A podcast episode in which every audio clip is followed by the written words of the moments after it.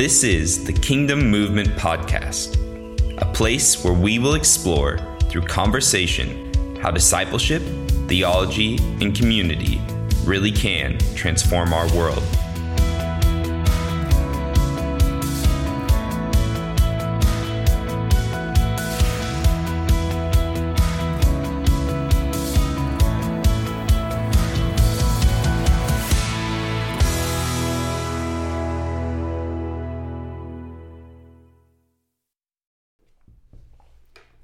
Sometime later, the Lord spoke to Abram in a vision and said to him, Do not be afraid, Abram, for I will protect you, and your reward will be great.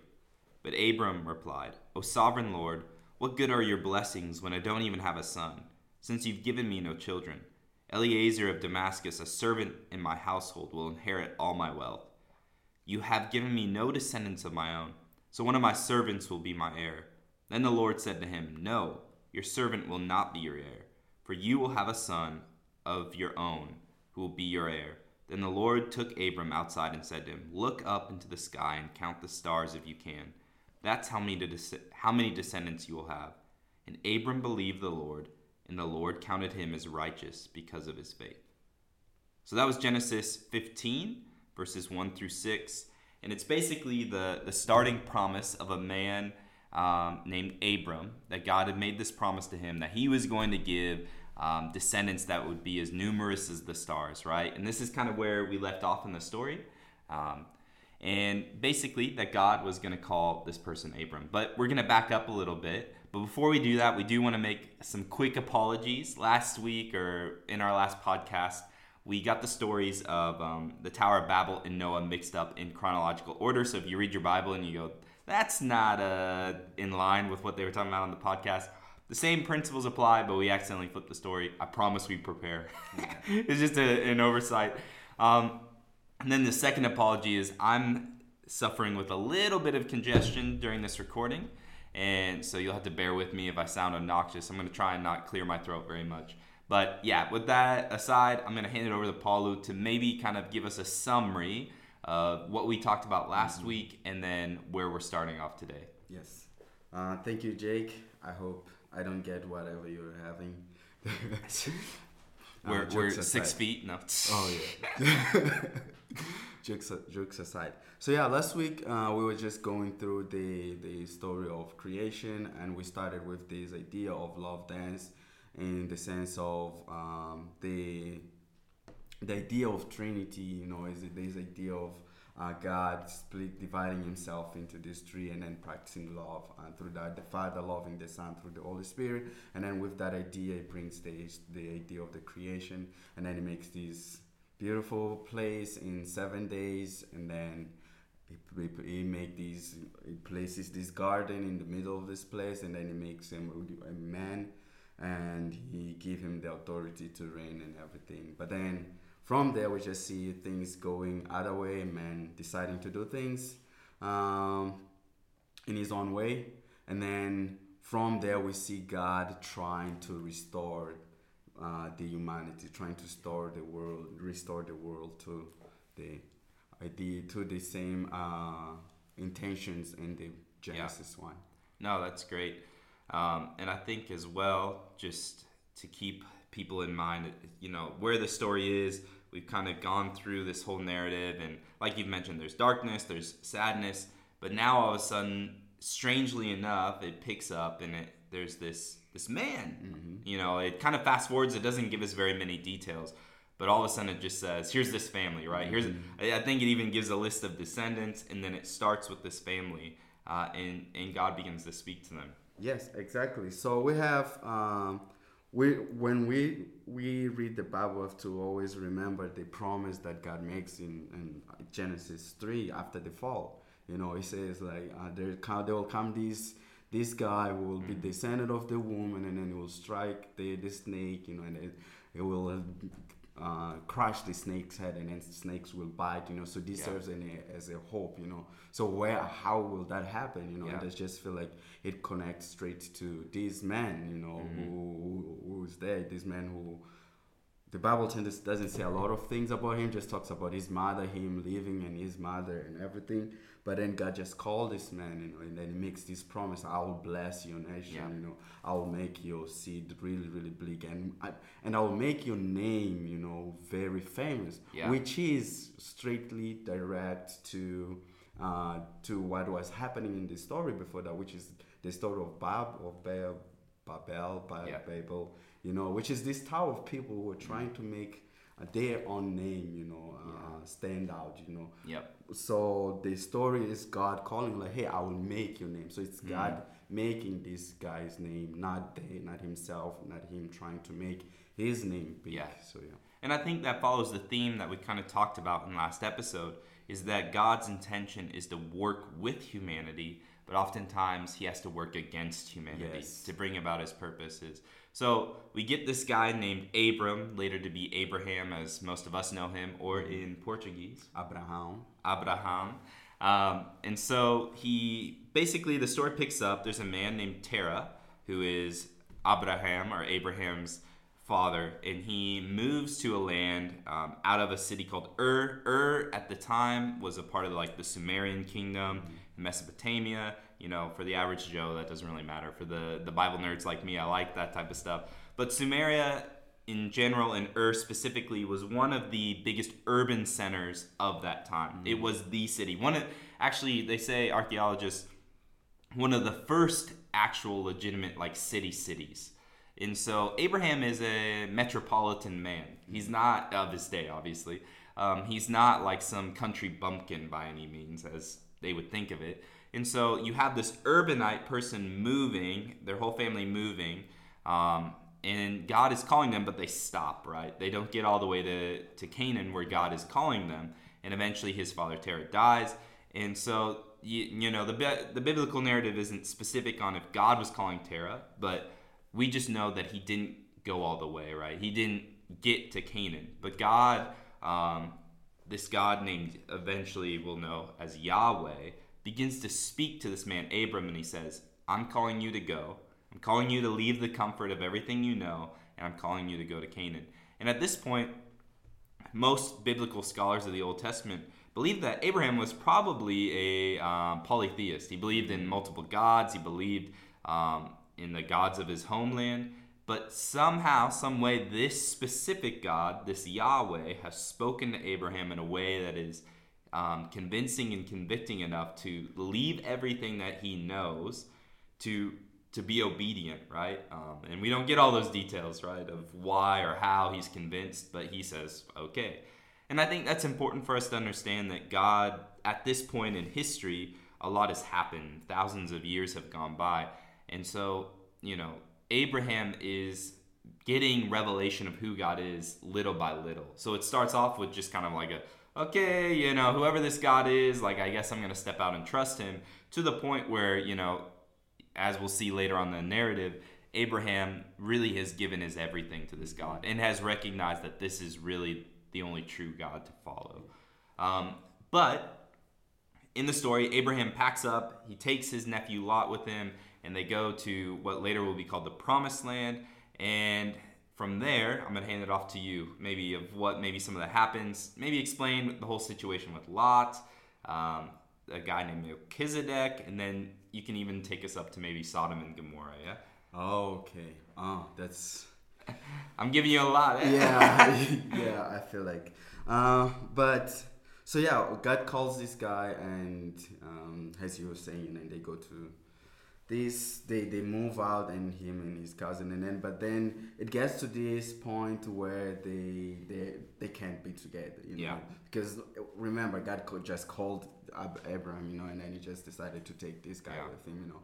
So you get to this point where they can't uh, be together, and I just feel like you were more like um, name places name and more like into that. Yeah, yeah, yeah. I, I am into the big picture, but Mm. you kind of dive a little bit deeper Yeah, into the so- particular parts of it. I think basically what happens, I, I honestly, I would have to have it open in front of me.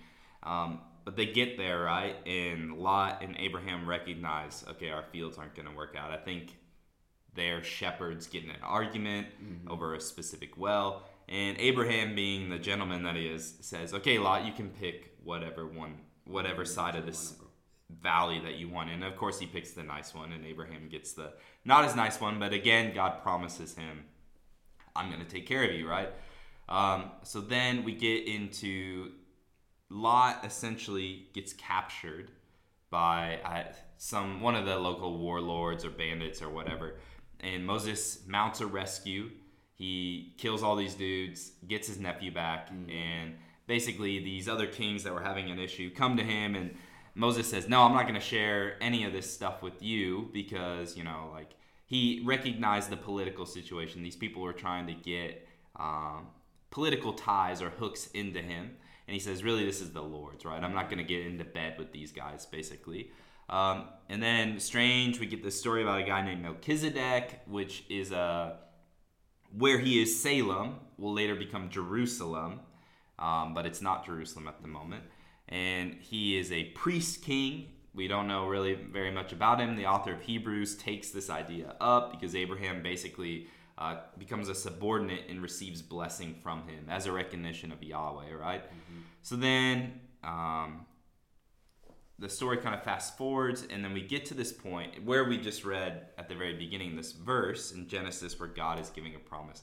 And essentially, what God does is He says, I'm going to do this for you. And then later, He comes to Abraham and He says, See that I want you to cut up a, a three year old heifer or calf. So Abraham does it, and it's like this really weird thing. It gets dark, and there's this flaming pot that passes between the different pieces and if you don't know the culture, you're like, what is happening yeah. here, right? Like, what is the point of all this?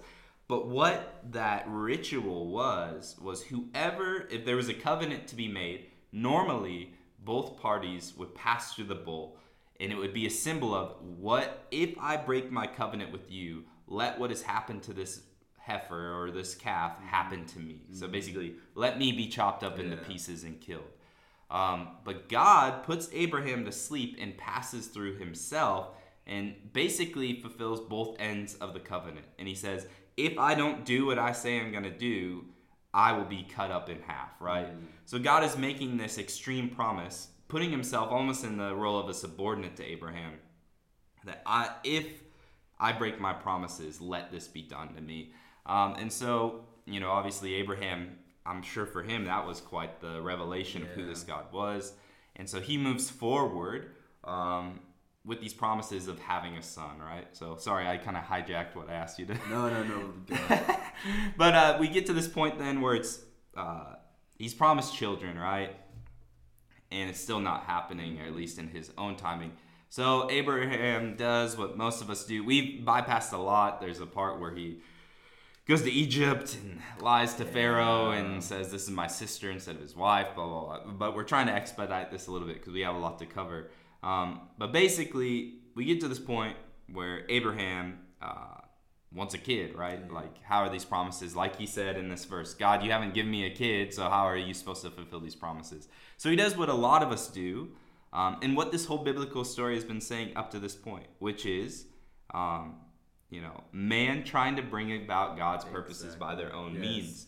Uh, and so maybe you can tell us what happens next. Oh yes. Uh, so Abraham and his his wife, um, they can't have they can't have kid, and then it just like, oh man, we I'm I'm getting older and older, and yeah. then the wife, he's like, oh well, this guy needs to have a, a, a, a son, you know, to just take uh, continue with the promise that God made to this man. So what happened is they take God's promise, the promise that God made to their life, you know, mm-hmm. and they say like, okay, let, we can try to help God, you know. Wait, that's a great way of saying it. We can try and help God with what mm-hmm. He's exactly, trying to do. Yeah. Know? So if if it's not working with us, we can maybe bring someone mm-hmm. else you know who can um, make uh, fulfill this promise you know so in that you know uh, Abra- Abraham wives you know makes him sleep with the slave and then they have this uh, this son which was gonna start a really big conflict you know and then it's gonna end not in a good way at least for the the other family you know but God be, become faithful in uh, first he humbles him you know yeah. uh, and just making him realize like this son it's not a property. You know, it's not something that is yours. You know, but if I ask you to give it to me, you know, Mm. you'll you'll have to be able to open yourself and be humble enough to do that. Yeah, and I think with Ishmael, which is the the son that's Mm-hmm. born from um, the maidservant. I, wow, I'm blanking on her name right now. Do you remember the name? Um. Ishmael's mom. You can look it up if you want. Yeah, yeah, yeah. Um, but anyways, what I find super fascinating about this is God basically tells Abraham, He says, "This isn't the child of my promises. So mm-hmm. there are certain things that I'm going to accomplish. I gave you these promises, Abraham, and this child, Ishmael, is not the child that these promises will be fulfilled from. Mm-hmm. Because you know we can kind of look at that and be like, well, that's kind of cruel. But the reality is that Ishmael was born from man's attempt Yes. to to do what God was asking us to asking Abraham to trust him in. Mm-hmm. So it wasn't an act of trust, it was an act of in a sense disobedience. But Yes. God in his mercy takes disobedience and promises that he will still bless Ishmael, mm-hmm. right? He won't be the promised child, but Abraham is not to mistreat him and Sarah at this point is mistreating the servant. Yes.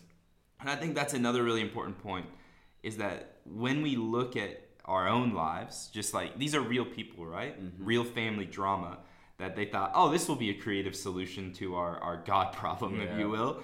But in reality, by taking it into their own hands, they created more issues for themselves. Sarah became jealous. She mistreated Yeah. the servant, which in turn turns Ishmael into someone who's an adversary to his brother.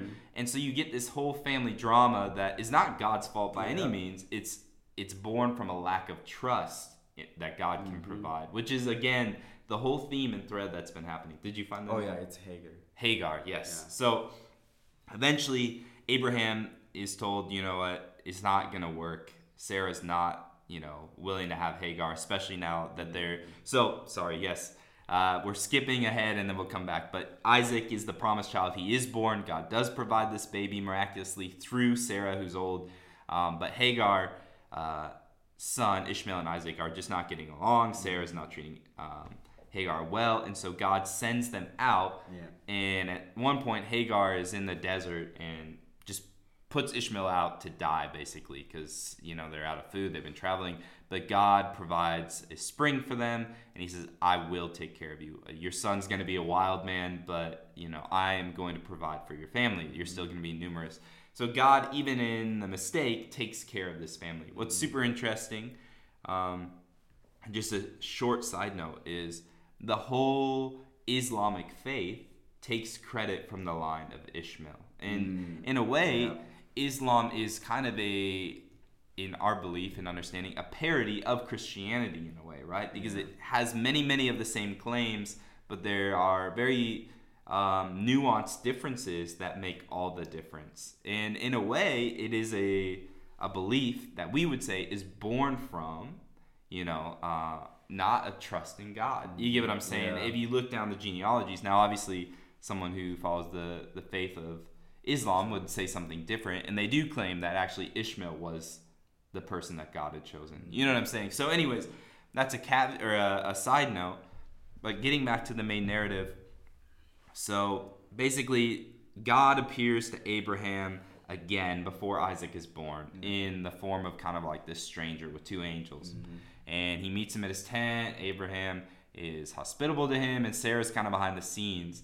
And God says, You're going to have a son next year at this time. And Sarah kind of laughs, and God goes, Why are you laughing, Sarah? And she goes, I'm not laughing, you know, like. um, but it's a realistic human moment, right? Yeah. I, I feel like when you read the Bible for what it really is, these people are human beings that, exactly. you know, see what God is telling them and think this is ludicrous, right? But basically, God has another mission in mind, which is another side plot in this narrative, and it's what's going on in two cities called Sodom and Gomorrah. So it's down in this valley in the Jordan uh, River Valley, if you're into geography. Um, and at this point, the angels go down and they basically want to rescue Lot and his family because God is going to bring destruction to these towns because of all the horrible, awful things that they're doing. Um, and so God does it. God rescues Lot, um, but his wife turns around, turned a pillar salt. Just just to comment that that story used to scare me when I was kid. Yeah, yeah, Like I would read that, I was like, oh my god like if Yeah. I, I was just trying to put myself in his wife's position i would i would look back i was Yeah. like i'm too you know i'm too curious to look back. Yeah. i'm like would god still you know kill me or become this statue so i would be really scared about this story but yeah For sure. So, anyways, Lot, daughters sleep with him in a cave. Really weird story. They're afraid, you know, they're not going to be able to carry on the family name. Um, and I'm honestly blanking on why the Bible feels like it needs to tell us that, Yeah. but it does tell us that. Um, but I think it's just the human drama of how broken humanity's Yeah. situation is still, right? Um, but I think up until this point, uh, now God reaffirms those promises. The verse that we just read actually is at this point, um, at the beginning. And God is basically calling this man Abraham, right? Um, and this is hopefully give us a little bit more focus with the story of Abraham.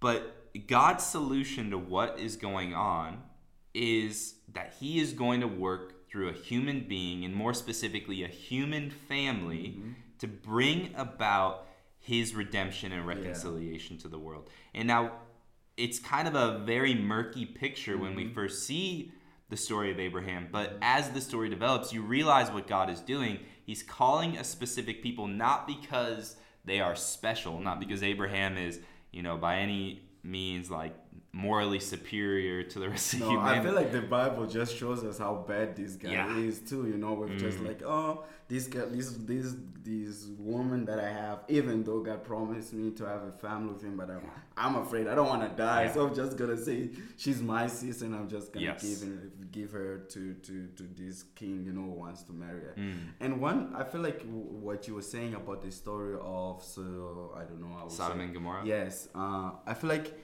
it just brings that thing of just God wanting to partner with you, Mm. with humans, you know, because God, God goes to him and then he tells him, "I want to destroy this this place," you know.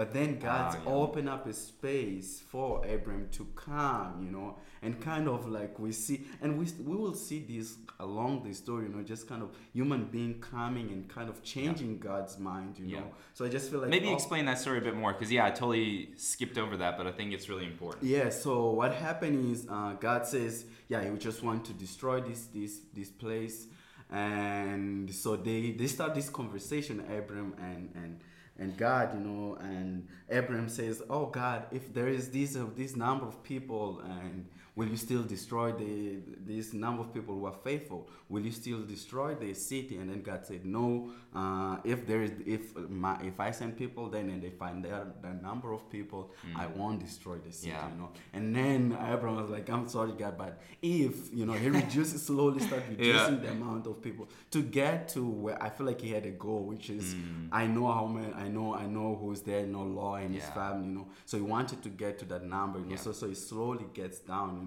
and then god says like if i found this amount Yeah. of people you know I, I will not I will not destroy, you know. So we just find this this kind of change of mind, you know, Mm. that Abraham coming and kind of influencing God and everything, you know. And then God ended end up like taking these people, you know, Yeah. because his plan was just to destroy.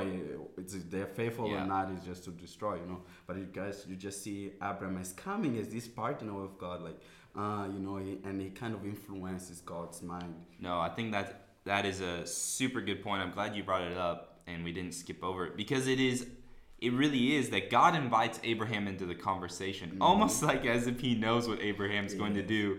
But so we kind of think like, well God, why didn't you just do that from the beginning? But again, it is another kind of proof that God always wants to operate alongside human Yes. beings. That's how he wants to do things. And it is us that frustrate that purpose or that plan. It is not God who chooses to not use us. God is, in fact, looking for ways to invite us into the conversation Yes. because that's the kind of God He is.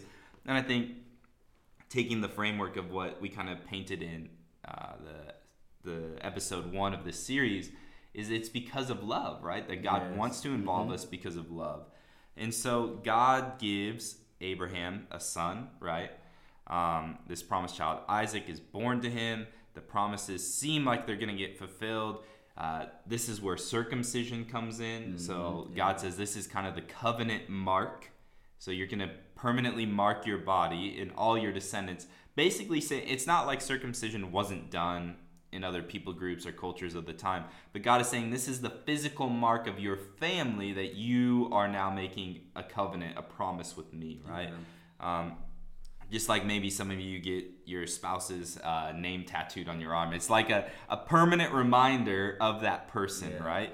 Um, and so that's kind of what God's doing here. Uh, but then the story kind of takes an, a really interesting twist. At this point, you're like, okay, things are moving along. Mm-hmm. Um, you know, the promises are being fulfilled after so long. But then God does something very strange and he tells God to, or he tells Abraham, sorry, God tells Abraham to take Isaac to this mountain and offer him as a sacrifice. And you're like, what is happening here? Yeah. This sounds like some weird pagan stuff. Mm-hmm. Like, what what is God up to in this story? You know what I mean? Yeah. And and for me, like one interesting thing is like you see if you read keep reading bible you see god as this person who really against uh, child sacrifice and everything mm. you know but then he just called him to do this you know and i just feel like this story just kind of uh, it serves has this test you know just remember the old testament you know mm. and the tree and the, you know just kind of serve this test you know first to humble this guy to make these guys you know just humble to know like if you really want this to happen you know yeah. i am the one who gave mm. you this mm. child you know so you will really need to trust my plans you really need to be able to trust what i'm telling yeah. what i'm saying it's gonna happen you know and then just this this act you know is just god giving him opportunity to choose to really trust God, and he passes the test. Yeah. You know, he takes uh, Isaac, and then goes to this mountain, and then he was just when he was close to just stab his son mm. and then God's provide for yeah. him, you know. And I and I think something that's really important in this narrative that you know we kind of touched on before is that Abraham prior didn't always trust God mm-hmm. to bring about the purposes. And so I in one way I think for Abraham specifically it's a reminder in the sense of like do you really trust yeah. that I can fulfill my promises to you? And we may think that's sadistic, we may not like that, I think we also have to understand that, you know, this is in the cultural context of that world. You know what I mm-hmm. mean? And so there are um, understandings, there's cultural nuances that are happening there that, you know, I'm not going to claim to be an expert, but to Abraham, it may not feel as foreign and as strange yeah. to him as it does to us today. And I know a lot of biblical scholars say you can't just draw a direct line to this, but I really do believe if the Bible is one continuous narrative, which is what we're basically having this series for is mm-hmm. to explain it is yeah i can't help but see the parallels in what god is planning to do with his only son mm-hmm. right because yeah. he literally says you are willing to give me your one and only mm-hmm. son yeah and what does the biblical authors in the new testament pick up Jesus as God's only yes. son. And so I think they are, when they're talking about Jesus and his sacrifice, they have this story in mind that with Abraham, God is asking Abraham to do something mm-hmm. That he is going to do himself. Yes. But at the very last moment, when it would cost Abraham everything, God says, No, I'm going to provide the sacrifice for you. And for Abraham, it was a ram. But in the in the New Testament, we see that he is actually giving up his son mm-hmm. as a sacrifice to continue not just continue but to restore the promise yeah. right and so i think we have to you know we we filter everything in the old testament ultimately through the lens of jesus right and so I, this story always would choke me up when i would read it because it's like i see what god is doing with abraham thousands of years before he ever does you know before jesus is ever on the scene yeah. but you can't help but read the parallels in the story you know what i mean so obviously that's got to be a little bit of a traumatic experience for Isaac's childhood. Yeah. Um, but fast forwarding through the story, Isaac is a grown man. Abraham has passed away, or right before Abraham passed away, sorry, he makes one of his servants promise that he will get a wife not from Canaan, mm-hmm. but from his family back home where they were living before. And so he sends out a servant um, the servant goes and he goes to Laban. I believe it's Sarah's brother. Mm, yeah. Again, so. yeah. And so he goes there, and you wanna. I, I I really want you to take take that story because I really want to take the Jacob story. Okay. I just love his story. Hey, that's my name though, bro. I'm nah, I'm just. So, anyways, uh, I do think there's one. So basically, Isaac, servant, sorry, Abraham's servant goes. Um, he prays to God and he says, you know, the next person, if she's the one, like she's gonna take care of my camels and everything else that I brought. And sure enough, um, this girl comes. She takes care of the camels. She does all this stuff. Rebecca is her name, um, and she does all these great things. And he's like, goes to the family. He says, you know what? You know, Sarah and Abraham have sent me um, to basically find a wife for their son, and he wants them to go. There's kind of a little debate with the family. Laban is a little bit hesitant. He kind of tries to keep the guy around a little bit more, but finally they have assurances. She goes back, and her and Isaac are pretty much they get along. It Yeah. seems like a good fit, and it's just interesting because Isaac's story. Um, compared to Abraham, the people he's sandwiched between Abraham and Jacob is really not giving us a lot of details. Yeah. There's not a whole lot about him. One of the funny things, though, that uh, as I was kind of just reviewing before we did this podcast, was he does the exact same thing that his dad does. He goes to Abimelech, uh, same guy, or at least the son of the same guy as Abraham, and he tells him, "Oh no, Rebecca's my sister, not my wife." You know, and it's just funny because we talk about like. Uh, family problems or generational curses or whatever. Yeah. And you can see in the Abraham family this line all the way up to Jacob and beyond of like this kind of like this tricky deceitfulness in this family, like father like son. And so basically that's where kind of Isaac's story as the main character ends. And then it transitions into him and Rebecca have two sons, Jacob and Esau, right? And um, I'll let you take over. But basically, when they're born, um, Jacob is born second, but he is promised to be the child of the promise. And I think that is a theme that happens Yes. throughout this that normally the firstborn is the promised one, but God takes the narrative of the firstborn, who usually is the power broker of the family, and God flips it on its head, Yeah. which is another theme throughout the Bible is God takes what is typically traditional or ordinary and he flips it on his head to reveal something greater. Or he likes to take weakness and use it for his glory. So, anyways, Jacob and Esau are born. You take it, my man. So funny thing is because when I think about since I grew up reading the Bible, so when I think about names in the Bible, I think in Portuguese. Okay, you yeah. know? So when you said Jacob is my name, I was like, "Is your name?" And I was like, "Oh yes." In English, it's Jacob, but in Portuguese, it's Jacob. So I was like, Okay, Jacob, Jacob, Jacob, yeah. just like a different name. So just Too funny. funny. yeah, just funny thing. But yeah, I just like the way you started. Uh, in you know, I feel like if uh, yeah, the Bible says even before they were born, you know, uh, Jacob is the one God tells there tells tells uh, Rebecca uh, that he will be the one who will carry God's promise. You know, so even before he was born, he's this guy who will take care of God's promise. You know, but then you see this guy, you know, they're born, they they they're twins, you know, and then you just see like, oh my God, my brother is gonna take over. You know, he's gonna rule.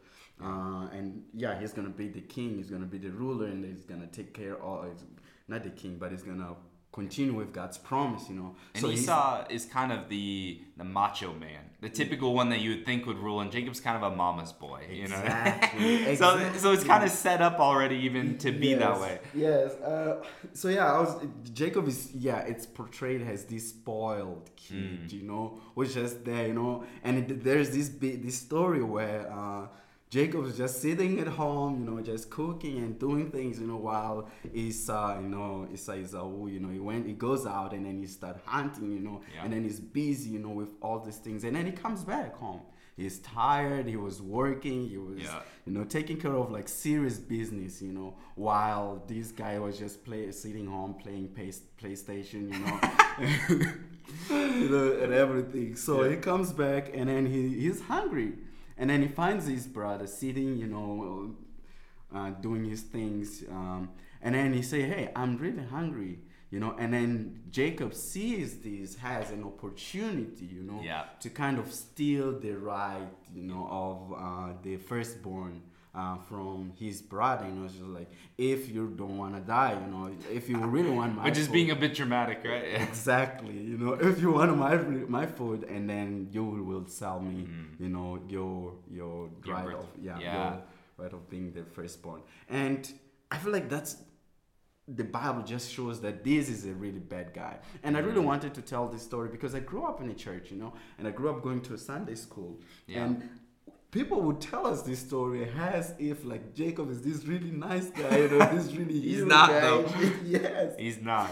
you know but when i grew up and I, st- I went back to this story you know and i was like man no no no no no this guy is one of the worst you know person you know character in the bible you know Yeah. yes we have really bad guys you know i feel like this is one of the worst person that god used you Mm. know other than the book of judges we'll get Yeah, there you yeah. know but so yeah and and yeah so he steals the, the right but then that's not enough you know? And then it comes to the time where there's god wants to bless one, uh, uh, uh, the father wants to uh, Yeah. isaac wants to bless uh, wants to bless the the the firstborn you know? And Jake, uh, jacob and his mother you know they they they have this plot you know? You know like uh, stealing the blessing from uh Esau you know? Esau is uh I don't know I think he's out hunting or something. Yeah, he goes. Yes, out, it- yeah, yes, his so- father wants him to cook his favorite meal, so he says, "All right, I'll go out and mm-hmm. get it for you." Exactly. So he's doing a nice thing for his dad. Exactly. He's doing what the dad, what his dad told him to do. But mother's like, no, Yeah. we'll just plot here, and then Yeah. the mother cooks. He, he can't even cook the meal. This no, his mom likes, you cooks know? it for him.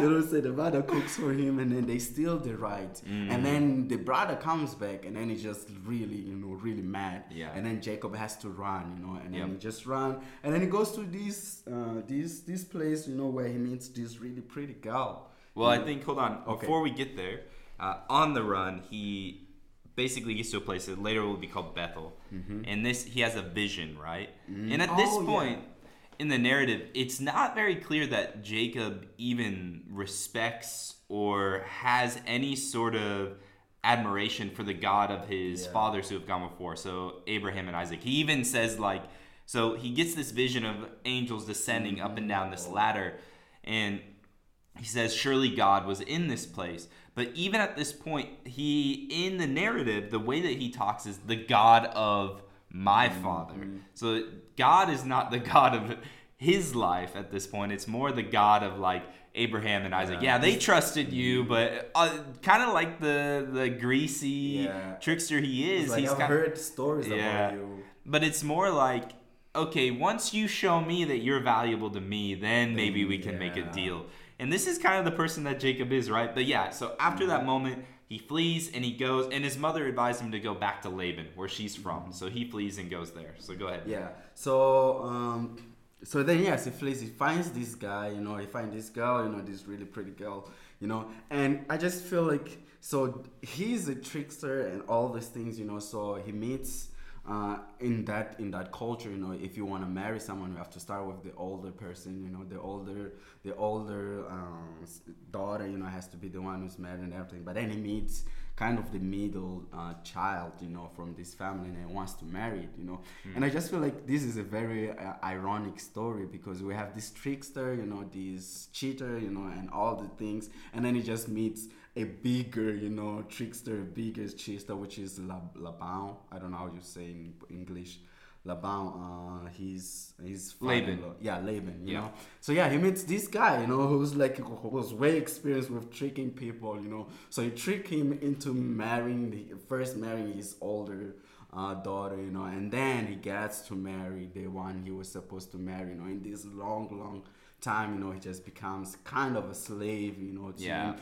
Even though, and I just feel like that comes the promise, you know. God promised him, you know, like I will bless you, you know, I will multiply, Mm. Yeah. you know. And then And- he. Be- and let me sorry i want you to keep going i just wanted to look up kind of follow in the bible with you and it is crazy i didn't realize that jacob's ladder is when he gives all the promises of abraham and isaac to jacob so this is when the lord reveals it to him and get this this is what his response is he says if god will indeed be with me and protect me on this journey and if he will provide me with food and clothing and if i return safely to my father's home then the lord will certainly be my god it's like how much more of a punk do you have to be like Yeah. god just gives you all these promises. You said, Yeah. okay, if you take care of me, then. but anyways, and, yeah, and here's the thing. Here's the funny thing.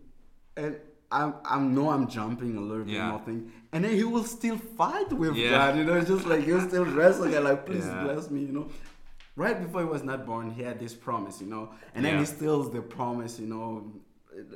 He steals the promise with change exchanging food, and then his mother steals the blessing, Yeah. and then God's promising meets him, you know, and then God's promising, you know, but then he's still like, oh no, God, you know, uh, you know, Yeah. bless me, you know, please bless me if you're really God and everything. So yeah, I just feel like uh, this is the story that w- it's portrayed of this really bad guy that sometimes we teach Yeah, it's him some, as a, some good hero in the Bible. and as we'll see, the name Israel is the name that God gives Jacob. So this is the guy. Like when you say Israel, I Mm-hmm. mean this is the name of the people of God, and this is who they're named after, right? So it's just.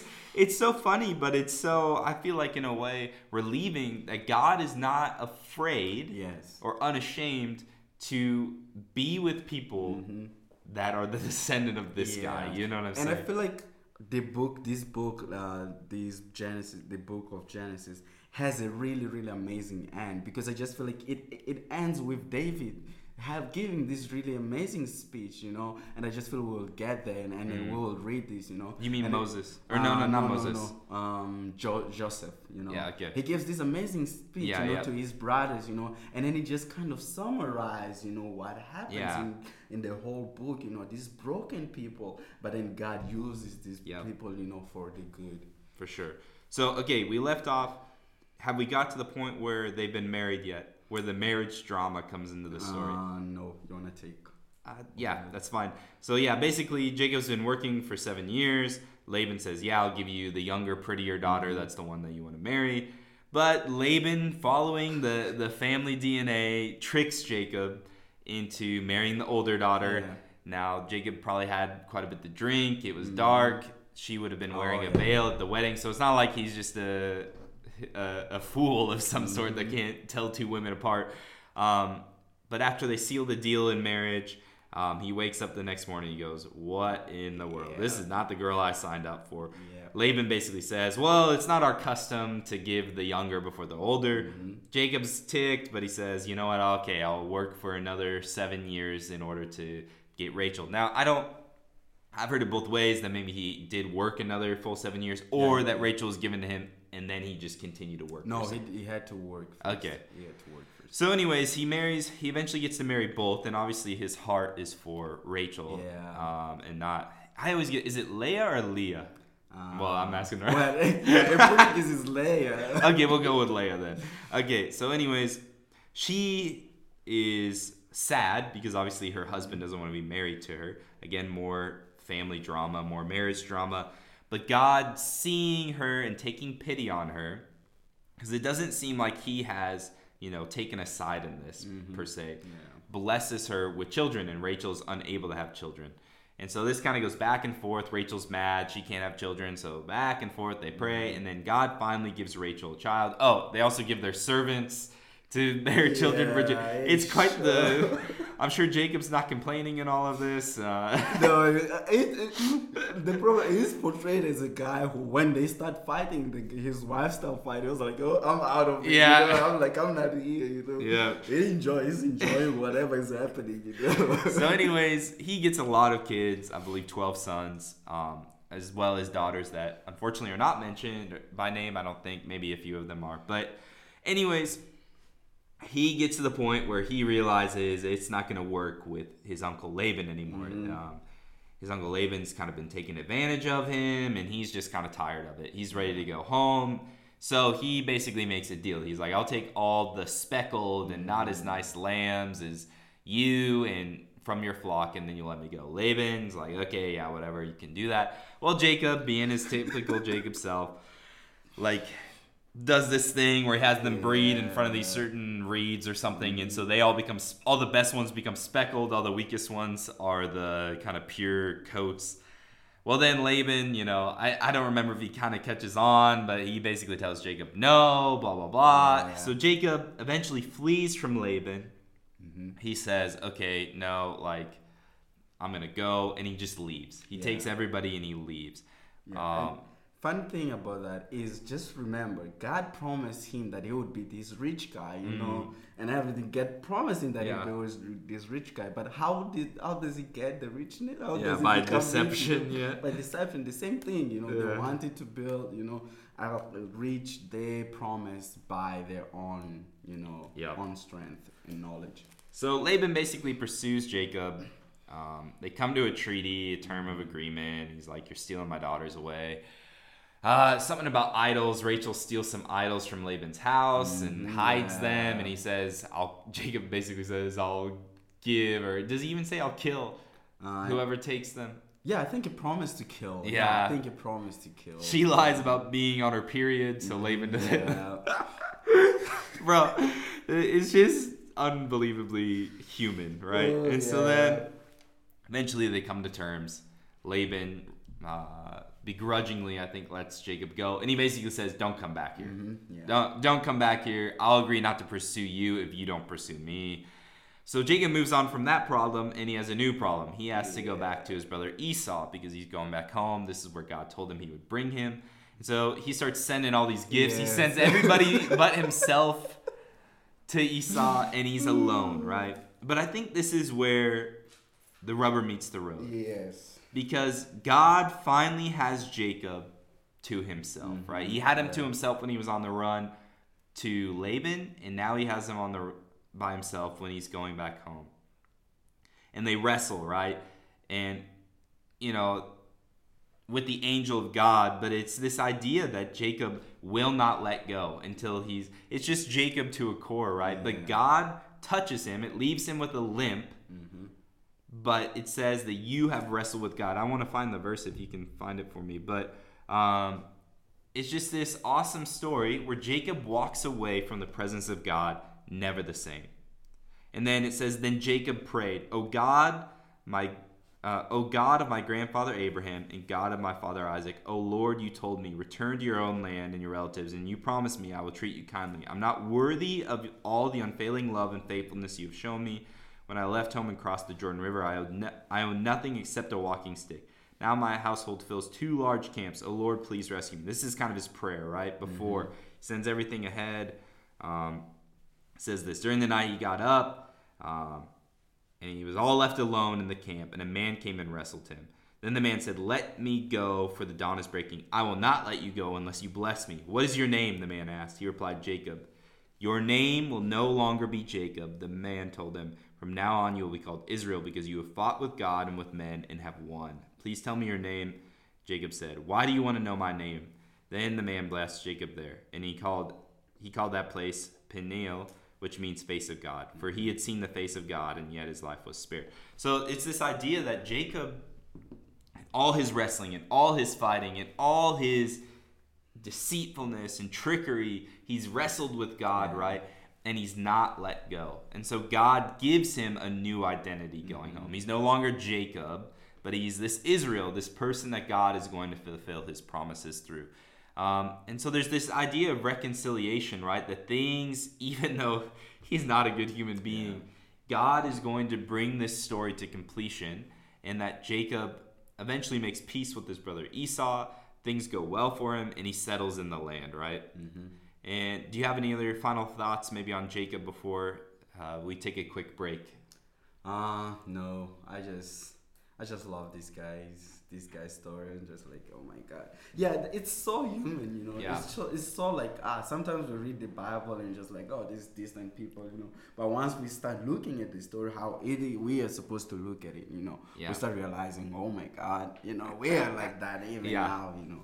And it encourages us because this is the God that walks alongside broken and flawed Yeah. people. And I think what's even more important is God is determined to bring his promises about, even when people uh, aren't always working alongside him well. Yeah. Um, so the story of Jacob, as he as the main character, really begins to wrap up here, and we transition into his family life.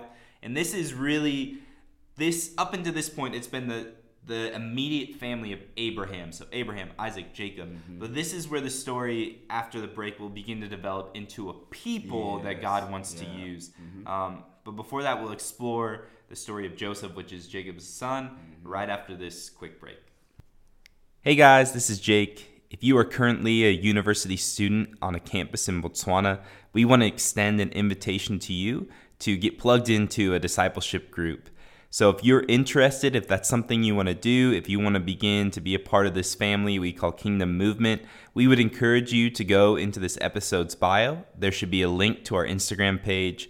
You can send us a message and we will make sure to connect to you at a time and a place that works best for you and your schedule for school. But we don't want you to miss this opportunity to get plugged in and a part of what God is doing on the university campuses here because we believe that you're a vital piece to what God wants to do to bring His kingdom, His wholeness, and His healing to the nation of Botswana and to the university specifically. So reach out to us today, guys, if that's something you're interested in. All right, thanks. All right, guys, we're back from the break. Um, and where we left off was basically the end of Jacob's story. It's kind of the, the main character of the narrative. And now we get into Jacob's family. So kind of, the narrative kind of fast forwards. Jacob has 12 sons. The two youngest are both a man named Joseph and Benjamin.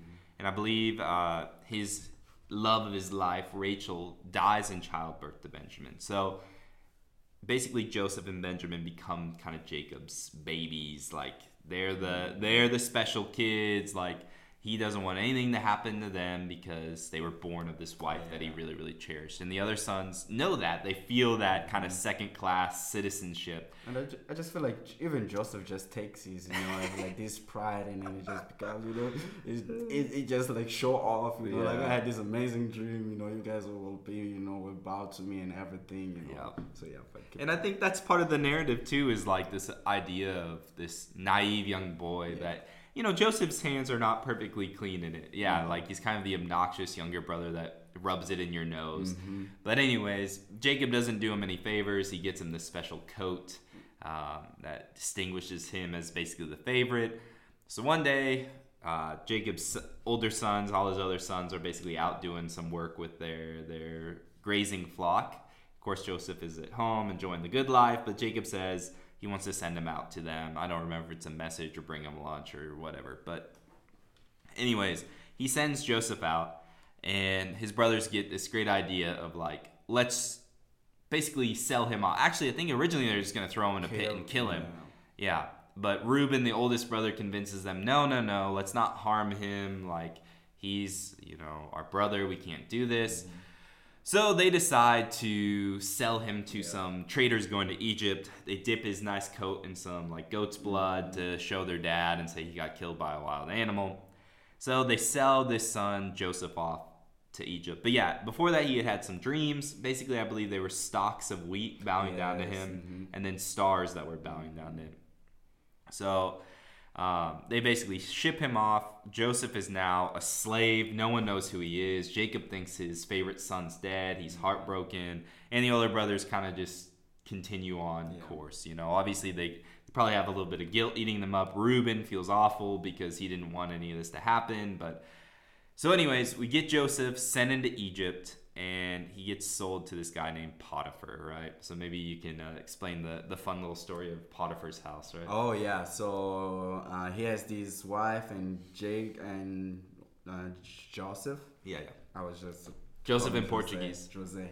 Jose. So yeah, so Joseph, Paul is having lots of fun with these names. yes. So Joseph is just growing up, you know, he just becomes this really strong and attractive guy, and then uh, Lots of success too. Yes, exactly. He's taking care of the house, you know, and doing all these things, you know, uh, all these things that man, you know, is supposed to do and everything, you know, and probably spending more time at home than he than his wife, his his Oh yeah, yeah. Then Potiphar, yeah, yeah. Then Potiphar because he goes out and take care of other things, you know. Mm. So she just, you know, kind of like wants to sleep with this guy, you know. and then uh, Joseph said, "No, I'm not doing that." And yep. then she just plot with, you know, she just make lies, lies like, "Hey, yep. this guy really slept with me and everything." Or tried to. I oh, think she says to, that he tries to rape exactly, her. Actually, yeah. Tried to rape me, you know, and all these things, you know. And then so it just end up uh, in this really bad situation where Joseph is just like this guy, you know, we're really trusted in, and just yep. like, oh man, I'll throw him to the jail. Yep. And then at the jail, you know, he spent sometimes there, you know and I just feel like it just served to humble him a little bit, you know, because he was like this kind of pride prideful guy, Yeah. you know. So just served this time as to humble him a little bit.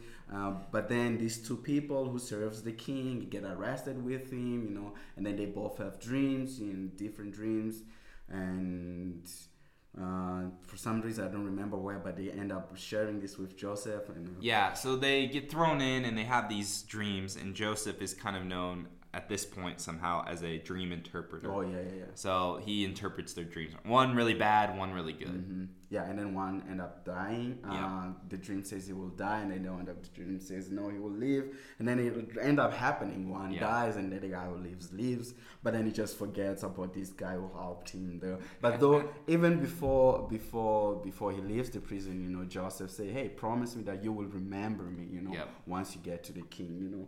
So he forgets about Joseph, you know, but God is faithful, you know, God and God will make this guy remember. You know, one day the king has a dream, you Yeah. know, and then he calls all these people to try to interpret interpret the dream, you know, but none of them can. They they try to inter- interpret Yeah. it, but none of them. He's say not something- impressed. Yes, exactly. None of them say something that makes him feel peaceful. That's like, no, it's not that, you know. So Yeah. and then this guy, you know, just realized, oh yes, there's a guy who really uh, interpreted my dream and it really came through. And then God, and then the king say, call us that guy here. Yeah. And then Joseph goes there and then he interprets the dreams, you know. And then for this guy, God, this king who never who didn't know God, you know, and then he just finally meets God uh, by this Yeah. young guy. And basically, the dream was about a famine, seven years of lots of plenty, but then the famine was going to be so severe that it would basically gobble up the years of famine. And so, because Joseph has this dream, Pharaoh, king of Egypt, puts him in charge of kind of like preparing for the famine, right? Um, and so he gets elevated at this point to a really, really high position. The Bible says second, in command. yes. Um, and I think it's important to note too, in the prison, Joseph was having success as well. So God was blessing him even in there, giving him kind of free reign. So, anyways, yeah, the famine hits. hmm So yeah, the famine hits, and just everybody around Egypt is just going through, you know, a Yeah. hard time finding food and everything. And sorry, I think it's important to note for those who are not geographically inclined. Um, Canaan, the promised land, is really close to Egypt. So if you looked at a map of the Mediterranean and you know where Egypt is on the continent of Africa, that little strip that kind of connects um, Africa to Turkey, um, we'd call it like the transcontinental land bridge or something like that. So it brings those two continents together. That's where Canaan is. So they're Oh, they're down in the southern region there, close to Egypt. So that's how Egypt even gets brought into the story quite a bit. Oh yeah. So yeah, uh, so they these these so yeah these these hung, the people can produce food because it's just it, it's Yeah. not raining and the land is not producing anything. So but Egypt, you know, they're having a party. You know, they're having all this food and then they start selling the food to to these people, and then uh, the um, Joseph's family, you know, with his brother and his, his father, all his family, you know, they're going through the same thing. You know, they can't Yeah. find food and everything. So they hear about Egypt, like, oh, there's this amazing place, you know, where there's food. So the father sends his son, you know, he sends all of them, but but he leaves um, Benjamin. Yeah, yeah. He doesn't want Benjamin no, to go because like, uh, I don't. he's already lost Joseph. He's not losing Benjamin. Yes. And I think to expedite the story a little bit, there's kind of this back and forth. The brothers go, and Joseph recognizes it's his brothers. He kind of plays this game, and he says, "No, you know, you do you have another brother?" And they say yes, and he's like, "Well, he's got to stay here." They're terrified because they know their father's not going to say yes, and back and forth. He messes with them. You guys can read the story. Yeah. But eventually, it gets to the point where Benjamin goes and Jacob goes, and the whole family is brought back together um, in Egypt. But there is a really cool summary. You mentioned it, I think, earlier. Maybe you can read it for us. Because the whole point of this narrative is that, again, what human beings intended to do that was evil, right? They wanted to mistreat their brother. Yeah. God had given Joseph dreams that were legit, that they would bow down to him. And in fact, they did bow down to him as second in command of Egypt. They humbled themselves. And when Joseph eventually reveals himself as their brother, they recognize, and Joseph definitely recognizes, that all of this God has been using to bring about his purpose. Mm-hmm. And I think what's really interesting, I don't remember if it's Abraham, Isaac, or Jacob, but God actually tells them, I believe it's Abraham, that they are going to be go to a foreign land and be enslaved for 400 years and then God was going to rescue them. So God already knew that all this was going to happen. Mm-hmm. And so this was kind of a part of what was going to happen in that narrative. Have you found mm-hmm. it? Yes, I found it, but I don't have my glasses. Okay, great. so- It says, But Joseph said to them, Don't be afraid. Am I in the place of God? You intended to harm me, but God intended it for good, to accomplish what is now being done, the saving of many lives. And so I think it's just, again, in the biblical narrative, when we read these stories, we always have to keep them within their context, Yes. right? To understand the meaning. But the meaning is also, uh, it can be translated to our lives in the sense Mm-hmm. of Joseph could have looked at it, look at his life and said, "This is totally unfair. Yeah. This sucks. I'm a slave. You know, I was put in prison wrongly. This injustice has been done to me." But through all of that kind of broken relationship, broken family, God had done something miraculous. He saved the lives of probably hundreds of thousands of people by Mm-hmm. putting Joseph in a position. And at the end of the day, he is in a position really greater, far greater than Yeah. what he could have been if he was just living in Canaan. Yeah, and I just feel like this passage it just summarizes all you know the stories of all these people we spoke Yeah. about. You know, they doing bad things, but that God, you know, just like Yeah. this puzzle maker, you know, just like turning everything, you Mhm. know, to to to to to good, you know, Yeah. turning everything to the plan that He has. You know, the man fell, the man, the the Adam and Eve from the story of Adam and Eve, they falling, you know. Yeah. God kicking them out of the garden but not not leaving them, you Mm. know, going there with them. Yeah. You know, it's like I just and I like the fact that this is the last chapter of the of the uh, Of Exodus or uh, Ex- Genesis. Genesis 50. You know, so just. Uh, the writer just places this, you know, Yeah. as a way to summarize everything. that Everything that's been happening in the book. you know. Yeah. God turning every bad thing that human has been doing to Yeah. good, you know, and that's what God does even now. Yes. And I think it's just an incredible testimony in the sense of like God again wants to work through human beings. Could he have just provided food or whatever or not made famine come or whatever? But God chooses in this dance of like working with and against people mm-hmm. for his purposes to get accomplished. And I think it's always an invitation to join in what he is doing, Yeah. if that makes Yes. sense. Um, I think so. As we kind of fast forward, the story takes an extremely long fast or extremely far fast forward, 400 years later, you know, and it starts off with kind of this cryptic phrase that the king of Egypt, the Pharaoh, who did not remember Joseph, Yes. right? And you can kind of feel like this dark cloud kind of move over the story. Um, 'cause here's this guy who basically sees the Israelite people. So, sorry to give context. Joseph and his family are allotted land in Egypt. Um, Jacob kind of, I think, is a little bit hesitant because he knows the promises are for Canaan, but they stay there, right? And over this 400 years, Jacob's family has grown and grown and grown and grown and grown until it's a massive amount of people.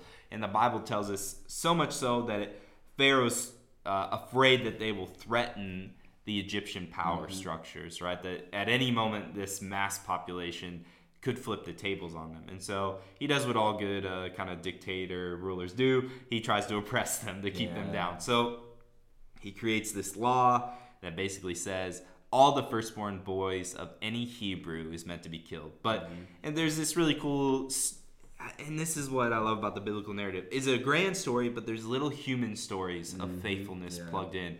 And so you get this story of these two midwives that are told to basically kill the babies when they come out. But these midwives refuse. They they don't believe this is the thing to do. And so they fear God more than Pharaoh and they spare the life of this child. Well, one of those children ends up being a boy named Moses, right? So they do a little trickery and um, basically the mom knowing that it was going to be impossible to hide him puts him in the Nile River. He floats down to one of the daughters of Pharaoh she sees this little Hebrew baby boy, and like any normal human being, you know, once you see the actual baby, you're not up in your castle anymore giving these commands. You have a compassion, right?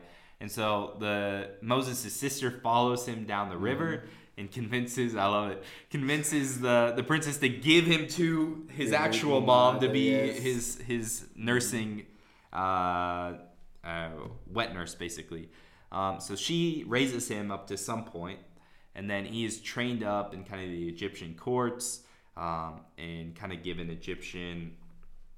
Uh, Identity. yeah, identity and like knowledge and you know infrastructure, all these kind of things. So you can see how God has even set him up for leadership in the future by giving him this kind of formal education in the palace. But anyways, we're kind of expediting the story because we want to get to you know the main focus of the Exodus narrative. So then he's basically um, sees one day an Egyptian beating on some Hebrews. So that a lot of them have become slave laborers now. Um, that's another way that Pharaoh has tried to oppress them, Yeah. to, to put them down so they won't flip the tables on Egypt. And he gets angry, right? Because he is a Hebrew.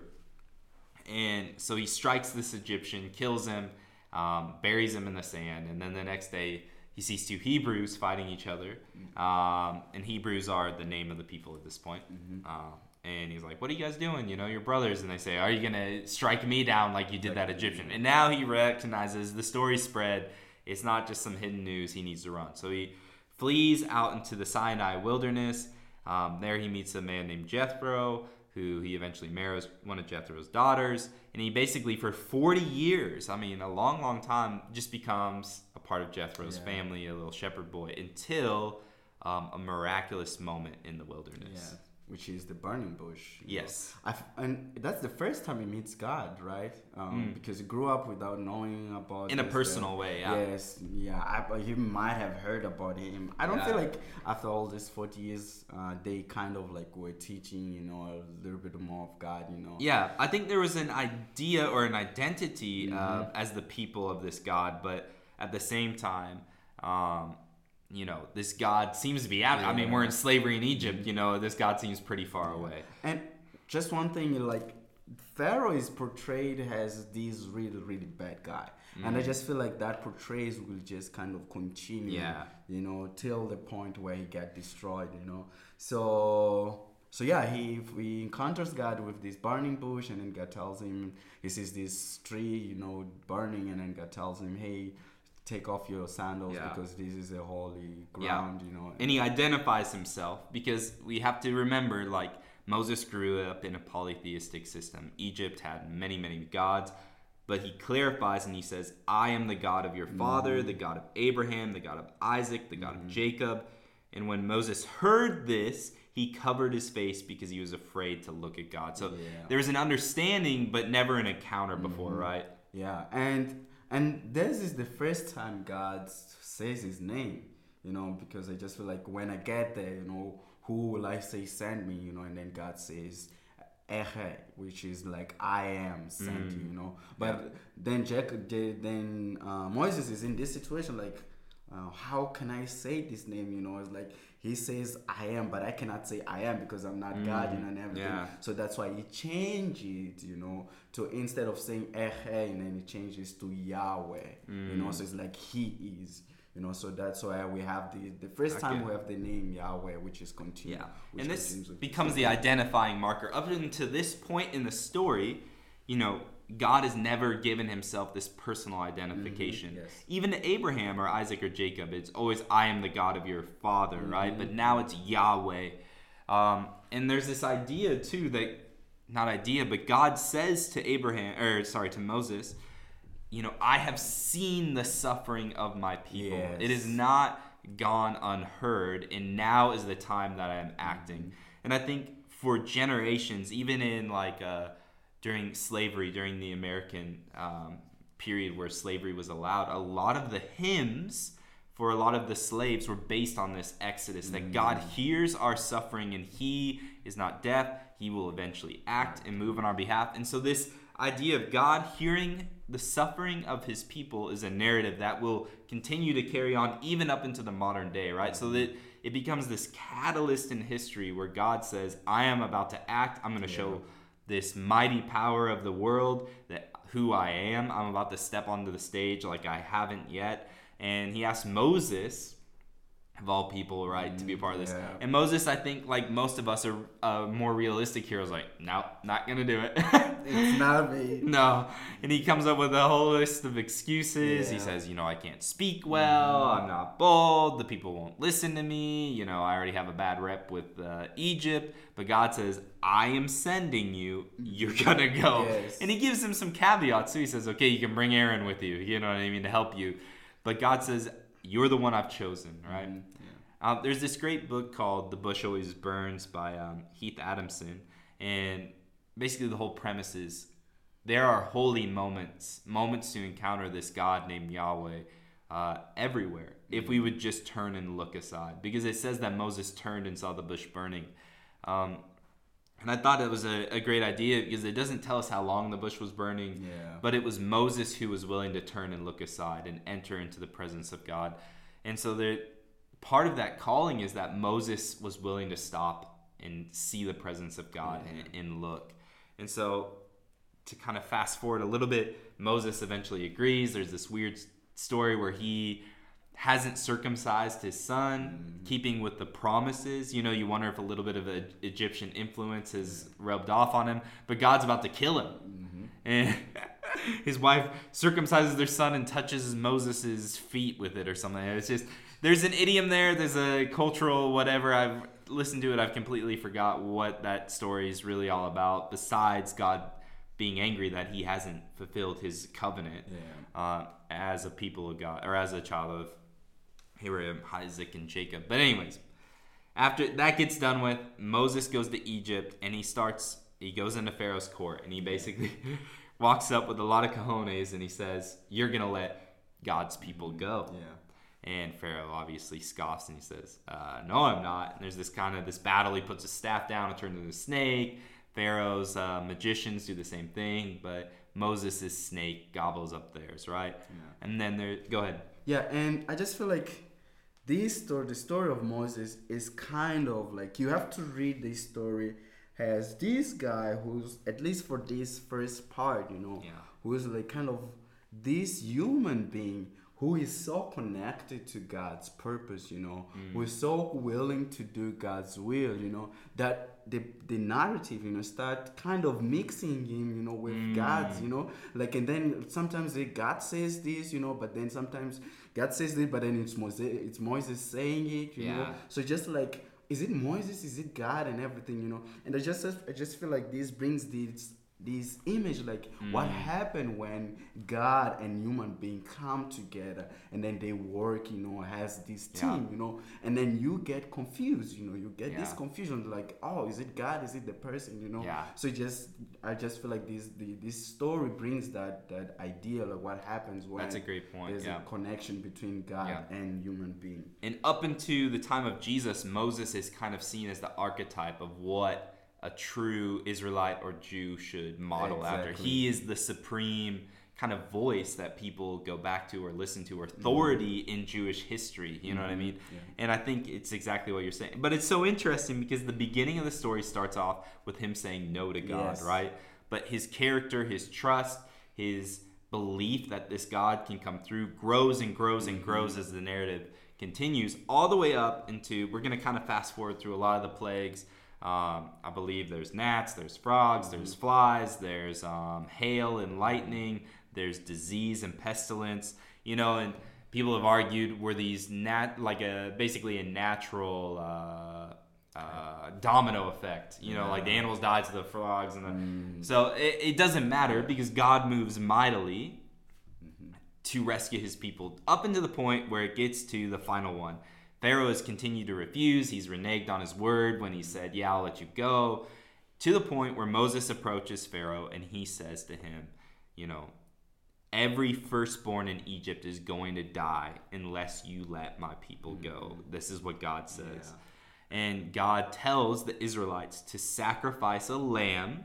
So they're meant to kill a lamb, uh-huh. use the blood to cover the doorposts, and the, the angel of death will pass over their house. Their firstborns will not die. So it becomes this kind of sacred moment, right? Where the Israelite people kill the lamb, they cover the doorpost, they prepare, they get ready, they get everything ready to leave Egypt. Their rescue from slavery. This mighty God is going to finally act in one swift moment.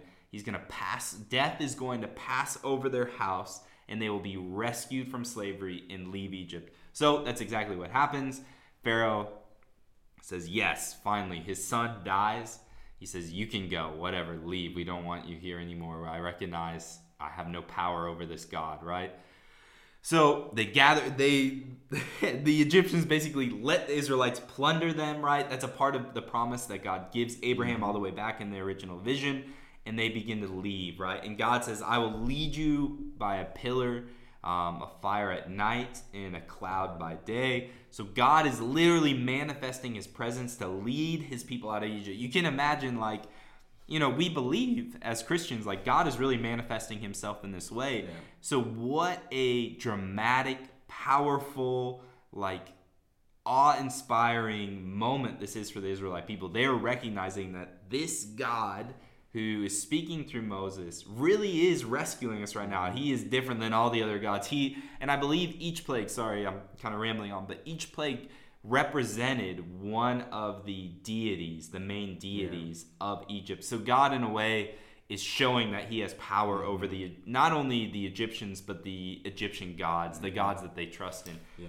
And I just feel like uh, the story of like uh, this story of the ten plagues and everything is God's judgment coming mm. to this really bad king. Yeah. This king who was really willing to kill babies, you know. He was willing to just kill all these babies, you know, who Yeah. were born and everything, you know. And these people, and I just feel like the last plague, it's kind of like any revenge, you know, coming to what he did Mm. Yeah. to God's people and everything. And I just feel like we have to read this story in that sense, understand how bad Pharaoh was, you Yeah. know. And we, because there is this question like, um, because the Bible says God hardened Pharaoh's heart, you know, and I was like, oh, is that fair and everything, Mm. Yeah. you know? But you have to remember, is this really, really bad guy, you know, Yeah. who really, if if he's left alive, he's just continue to do Yeah. all this bad thing. And also the Bible, the, if you read the Bible, I think it was for, on the seventh uh, plague when God says, "I will harden his heart."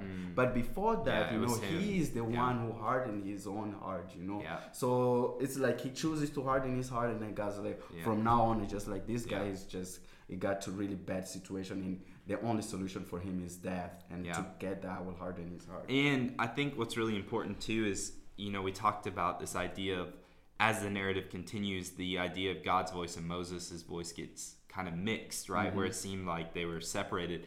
It's almost like the hardening of Pharaoh's heart was very much a Pharaoh thing, but it that also gets mixed in the narrative at some point. That God begins to say, you know, in the sense of the more we become one way or the other, whether it's obedient to God or not obedient Mm-hmm. to God, God either allows us to continue in disobedience or partners in our obedience. And I think that's something that's true even Yeah. today, right? Yeah. So uh, I think another interesting aspect to the Pharaoh side of things is during Joseph's day, during the famine, um, things got so impoverished that people began to sell off their land. So it actually consolidated up until the Joseph and the famine period. People had proper like own their own property, but Egypt had basically become Yeah. monopolized by the government, and you can kind of see the results of it in this story. But that's a, an aside. So, anyways, Israelites are being led by fire at night in this pillar of smoke or cloud by day, and they get to the point where they get to the Red Sea. Well, Pharaoh at at this point's heart's hardened again. He's going to wipe these people out. He's going to force them to come back. And the people are terrified, right? They're like, "What are we going to do? We can't stand up to Pharaoh. You know, he has an army." And Moses looks at them and he goes, "Guys, God has provided up in this step. Watch, He is going to make a way." And so God miraculously parts the Red Sea. The Israelites pass through the waters, which is an important theme, even in baptism. They pass through the waters. They pass through this idea of death into life. You know, uh, slavery into promise, few, or no hope into hope. Yes. Right? There's all these themes that are happening, and the Exodus narrative becomes the the story of the Israelite people, right? This is the defining mark that we are God's people. We look back to this story because God provided in such a way that we were marked out forever, right? This is when God really lays his permanent stamp on them. So, anyways, they pass through the waters. God rescues them mightily. The waters crash down on the Egyptian army um, that is chasing after them, and basically the Egypt side of the story Yes. ceases. They no longer pursue these people, and Moses and the Israelites are rescued. You know, they break out in an exuberant song. Miriam, I believe, Abraham, or sorry, Moses' sister, breaks out into a song of triumph that echoes what Mary, Jesus' mother, will sing Mhm, yeah. later on. Um, Yeah. You can read that for yourselves. We won't go into it. And But- yeah, uh, I just feel like uh, this we have to see what you're saying. Just see the story, the, just the idea of baptism. You know, has this idea of Yeah. this crossing of the Red Sea. You know, because it's just when we get baptized, you know, you are born again. You know, Yeah. has the the the is the people of God, the Israel, the Israelites. You know, they were born again. Like, like they all the slavery life. You know, it's over. You know, they're no longer slave. They're no longer going back to Egypt. You know, Yep. all these people who wanted them to they wanted to kill them and enslave them. They're dead. You know, Yep. it's the same idea with now. You know, when we go through water, you know, and we get baptized. All the old life, you know, all Yep. the slavery that we were to slave to the sin. You know, we're no longer that. Mm. We forget Egypt. You know, we leave Egypt Yeah. behind, and then we start walking towards the promised land. Yeah. You know, today. You know, so Yeah. just you know. And I think, you know, we will definitely dive into this way, way, way more when we Mhm. get to the New Testament. But I think it's good to just get readers thinking about this. Jesus chose his crucifixion, right, in the Last Supper Mm-hmm. during the Passover, Yes. which was an intentional um, message by him, right? And so Passover is this celebration of the Exodus story of how God rescued and redeemed his people, brought them out of death and slavery into life and into promise. But just like the narrative up until this point, Yep. They get past the waters. Now they're in the wilderness, and they begin to grumble and complain. They even so go so far as to say, "Have you brought us out, Moses, into the wilderness just to die? Right? Has this mm-hmm. God rescued us just to kill us?" And Moses says he just gets so frustrated with these guys. God provides manna. He provides quail. He provides all that they need as they pass through this this wilderness trial, right? This defining moment of like being are you going to be God's people? Mm-hmm. And you know, it seems like it's already teetering on the edge. Um, God, there's a kind of a moment where God tells Moses to break the rock and water comes out of it. And then God tells Moses to speak to the rock, but Moses decides to break it. And so back in my university days, my final semester, I actually got to take like a three week trip to Israel to the Holy Land, and we went to the Sinai wilderness. And one of the really, really unique things about that is the location of where Moses is in those two stories. So when God tells him to break it, when God tells him to speak. The this is where geography comes into play that's so interesting. Where God tells Moses to break the rock, the rock there in that region is super solid. Like there would be no water inside of it. It's solid rock. Hmm. But when the water breaks there er, when the rock breaks there is water. When God tells Moses to speak to the rock, it's actually this kind of hollow sandstone that actually is known for holding in water. And so God is trying to show his people through those two moments it's me who's providing. It's not your Yeah. natural territory. It's me who is providing what you need in the wilderness. But because Moses disobeys, basically goes through his own power, right? Again, the story of Abraham, story of Adam and Eve, the story of Jacob, trying to do things on their own. That's part of the reason why God later on in the story doesn't let Moses enter the promised yeah. land. Because that that sin, that whatever you want to call it, that human condition that still slightly doesn't trust God in the moments, you know.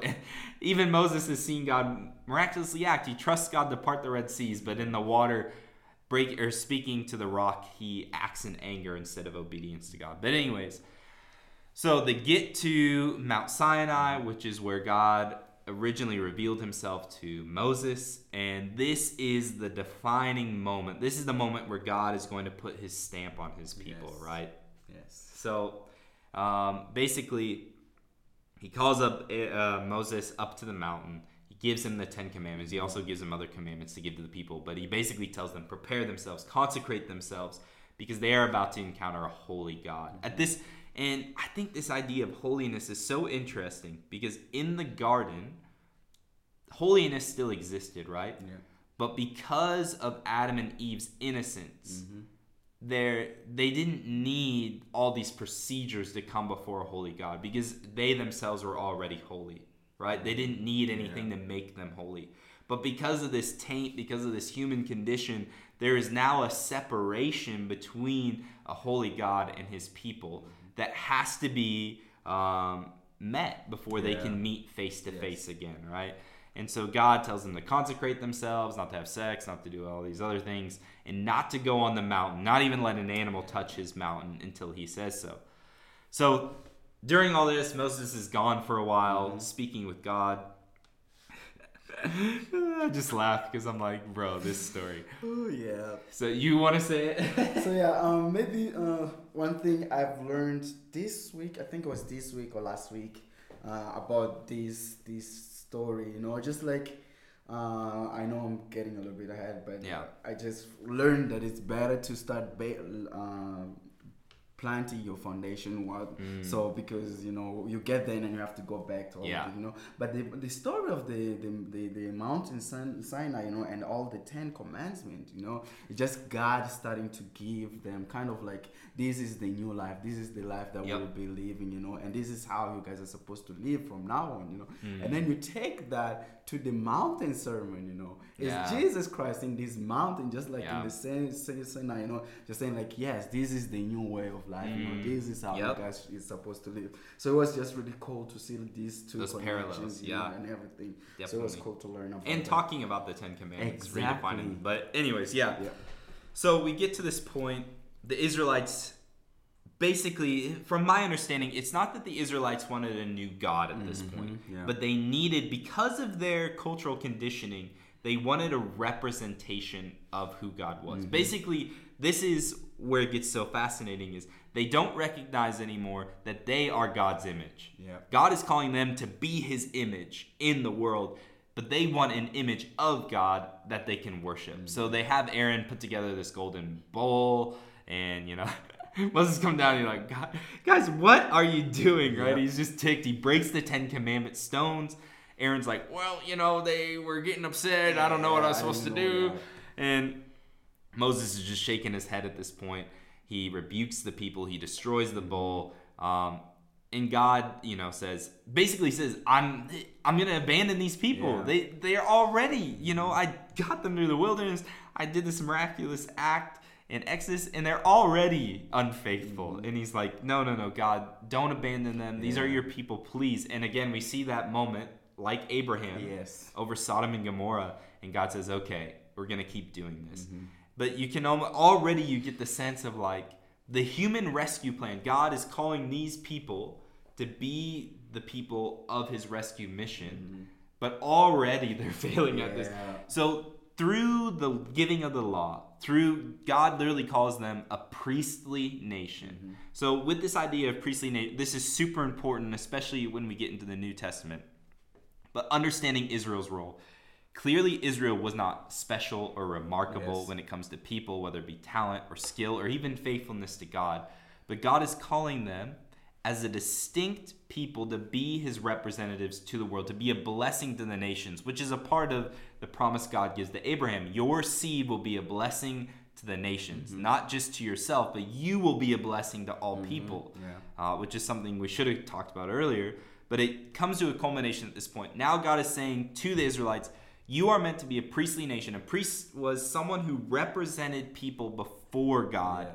So the priest would go into the temple as a holy, consecrated person to represent the rest of the people on. So basically, being the the representation of the people to God. So they Israel is meant to be a nation that represents God on behalf of the other nations. Does that make sense? So we get to this place where God is calling them to be these people. So in order to be a priestly nation, they need to be holy, they need to be consecrated, they need to be distinguished from the rest of the nations. So God begins to give them laws about what they dress like, what they look like, what they mm-hmm. eat, how they interact with each other. And it's distinctly meant to create a people that are distinct from the nations Yes. so that people can recognize that there's something mm-hmm. different in them. And I think that's really important because we get kind of caught up like why did God say don't mix threads or why did mm-hmm. God, you know, and we kind of take that as like arguments today like oh, you know, don't mix your clothing like the material of your clothing and that's right next to homosexuality and we kind of like say well are they the same things? Well clearly not. God is calling them to be a distinct people and mm-hmm. so for the israelites they were meant to have these distinct Yeah. quality even the way that they looked Yeah, and even the way like with with other people, you know, God tells them, Mm. you know, you have to love all these people, you know, all these these people Yeah. from outside, you know, you are really different, you know, you know, when someone comes, you know, have to receive them, and Yep. and if they were willing to go through all this, you know, have to circumcise them and then receive them as a part of this big family, you know, not just treat them as slave and not just treat Mm. them as really these people and everything. Even for even the slaves, you know, you have to treat them, you know, you have to uh, give them freedom, you know, the choice for them to choose if they want to be Yeah. free or not. the year of jubilee getting rid of Exactly. debts Mhm. But I think in order to maybe this is such a dense and important Yes. moment in the biblical narrative because this is where really the story takes Mm-hmm. off as the Israelite people and the rest of the Bible. Um, but I think to expedite the process, we we just basically had to get this idea that God is creating a distinct people for Himself to represent to the nations, Yeah. right? But in order to be distinct, they have to be holy Mm-hmm. because the whole purpose is God's intention from the beginning was to dwell with people. Yes. So in the garden, he made a garden that he could dwell in with people. Mm-hmm. And so now he is almost, it's a recreating of that Yeah. garden in a distinct people. Just like the garden was a distinct place Mm-hmm. meant to go to the rest of the world, Israel is now a distinct people meant to share this hope with the rest of the world. Yeah. And even the tabernacle, which will become the place that God dwells, travels with them, is in the middle of the camp, and all of the instructions, all of the like artwork that decorates it is garden Yes. artwork. Mhm. It's a meant to call back to this Garden of Eden that this is where God's presence will dwell. But in order to enter that presence now, whereas before we could enter freely, right? We have to, the Israelite people have to consecrate mm-hmm. themselves. They have to do all these special things in order to basically sanitize themselves in order to enter into God's holy presence, right? And and one thing that I really I really like I, I like to do is just I, I think they will this will serve as a homework for our listener you know Great. just like go ahead and read uh, Exodus 25 and Genesis 2 and then read with this idea like I am looking in the Exodus 20 25 which is the description of the tabernacle you know what are the things God is telling them to Yeah. put in this place that you can find in the garden in the Yeah. garden you know and then you'll find the idea of menorah you know this Mm. big uh, lamp you know with all these Yeah. these things you know coming the light and everything and then the menorah is like kind of the representation of the tree of life you know Mm. and everything so just to to all our listeners just go read Yeah. Exodus 25 and then Genesis 2 Yeah. and then try to look in Exodus 25 the things in the uh, uh, Garden of Eden. Yeah. And I think let's end on these kind of last two things because, uh, yeah, I think we've gone quite a bit long. Yeah. But the tabernacle now becomes where the Garden of Eden was a, let's say, heaven and earth place. So mm-hmm. heaven is the realm and reality in which God dwells, mm-hmm. right? It is the space that he operates from. I think we have to get that clear when we talk about heaven just like Jacob and the ladder, it was like a curtain was revealed, right? Where he saw the heavenly reality going on um, in his earthly space. Mm-hmm. So the tabernacle becomes this distinct place, an overlapping place, where the presence and the rule and reign of God can dwell mm-hmm. in the earthly reality, right? So when the Israelites walked into the tabernacle, it wasn't like um, they just thought they were walking into a tent. Mm-hmm. They really truly believed it was a space where God's reality, God's presence would fill their reality, mm-hmm. if that makes sense. Yeah. So the tabernacle becomes this moving space among God's people where his presence and their presence can meet, right? And I think that becomes really, really important when we look at the person of Jesus. And we'll get into that, mm-hmm. but even John says that he when Jesus came into the world, he pitched his tent of flesh among us. And that's a mm-hmm. callback to the tabernacle, right? Mm-hmm. This heaven and earth reality that is overlapping. Yeah. So, And- yeah, go ahead. Yeah, and something funny. Uh, I don't know if I'm I'm cutting you off, but yeah, something funny is like you look uh, you read the story. I think it's in Leviticus, you know, and then after they after they will have this amazing guy in Exodus. I think at the end of Exodus, you know, he has these big great great skills, you know, to build everything that is needed, you know, and then they start placing it, and then they God tells them to consecrate, you know, the the, the, the tabernacle in these Yeah. seven days, you know, seven days, seven Yeah. speeches and everything, Wow. you know, six speeches, and then in Yeah. the seventh days there's the rest, you know. Yeah. So you have this idea of recreation, you know, coming, ha- you know, like coming and happening, you know, in this small place, in this portable, you know, Yeah. place, you know, and the story of the recreation. And then what happened on out right after that? You know, we have these people who are supposed to get in there, you know, supposed to get in there Yeah. and being holy and everything. They just are drunk, and then they go in there, you know, just exactly with Adam and Eve, you know. Yeah. Oh, And so you see these themes. Like the Bible is one narrative story. I mean, that's the whole reason why we're doing this story, uh, this biblical story series, because we want our listeners to see, like, this is a narrative thread that runs throughout the whole mm-hmm. thing. It's not separated stories, Yes. it's just not random ideas or like moral mm-hmm. tales or fables that people should listen to and reflect. There is that a part of the story, but the reality is is that the Garden of Eden, the creative God, intends to dwell with his people. How mm-hmm. is that going to happen?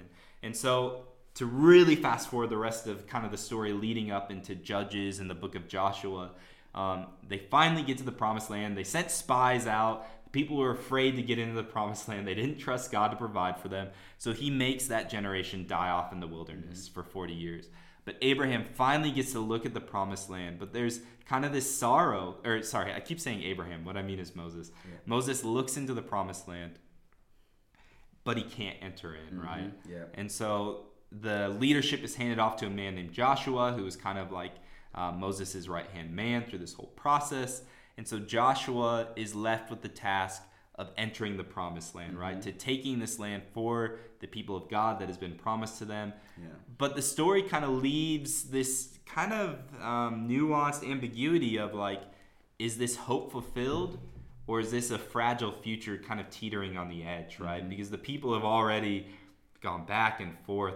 And will they trust God to take, help them conquer this land and make it their own as promised? Or will they try and take matters into their own hands again? And so this is where the story leaves off and where we'll leave off for this episode um, before the Israelites enter the promised land. Any final thoughts, Paulo? Uh, no, I really enjoyed this conversation.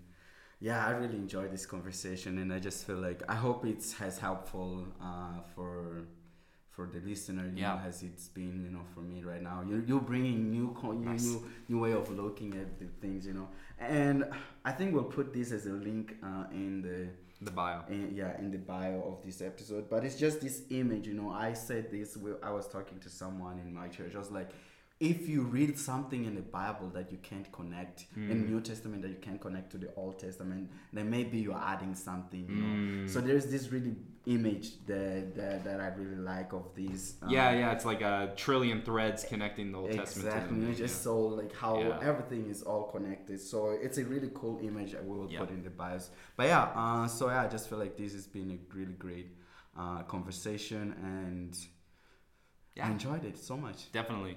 All right, guys, we'll wrap it up just because we know this one has run a bit long, Yeah. but the Exodus narrative is a really, really important one to, to keep in mind as we go forward. But uh, until next time, Yes, until next right. time. bye. Hey everyone, this is just a brief reminder that if you've had a question come up from this discussion, or you just have a question in general that you want to ask us on the podcast, uh, now is the time to do it. We want to make sure that we get these questions in for the end of the season Q and R, uh, and we cannot wait to hear your guys' questions, to read them, and to be able to respond. But we can't do that unless you send them to us. So make sure if you're a part of Kingdom Movement already, you can personally message us your question or you can send them via our Instagram, and we will make sure to read those. And hopefully, we will answer your question on the season finale question and answer, uh, question and response episode. All right, thanks, guys.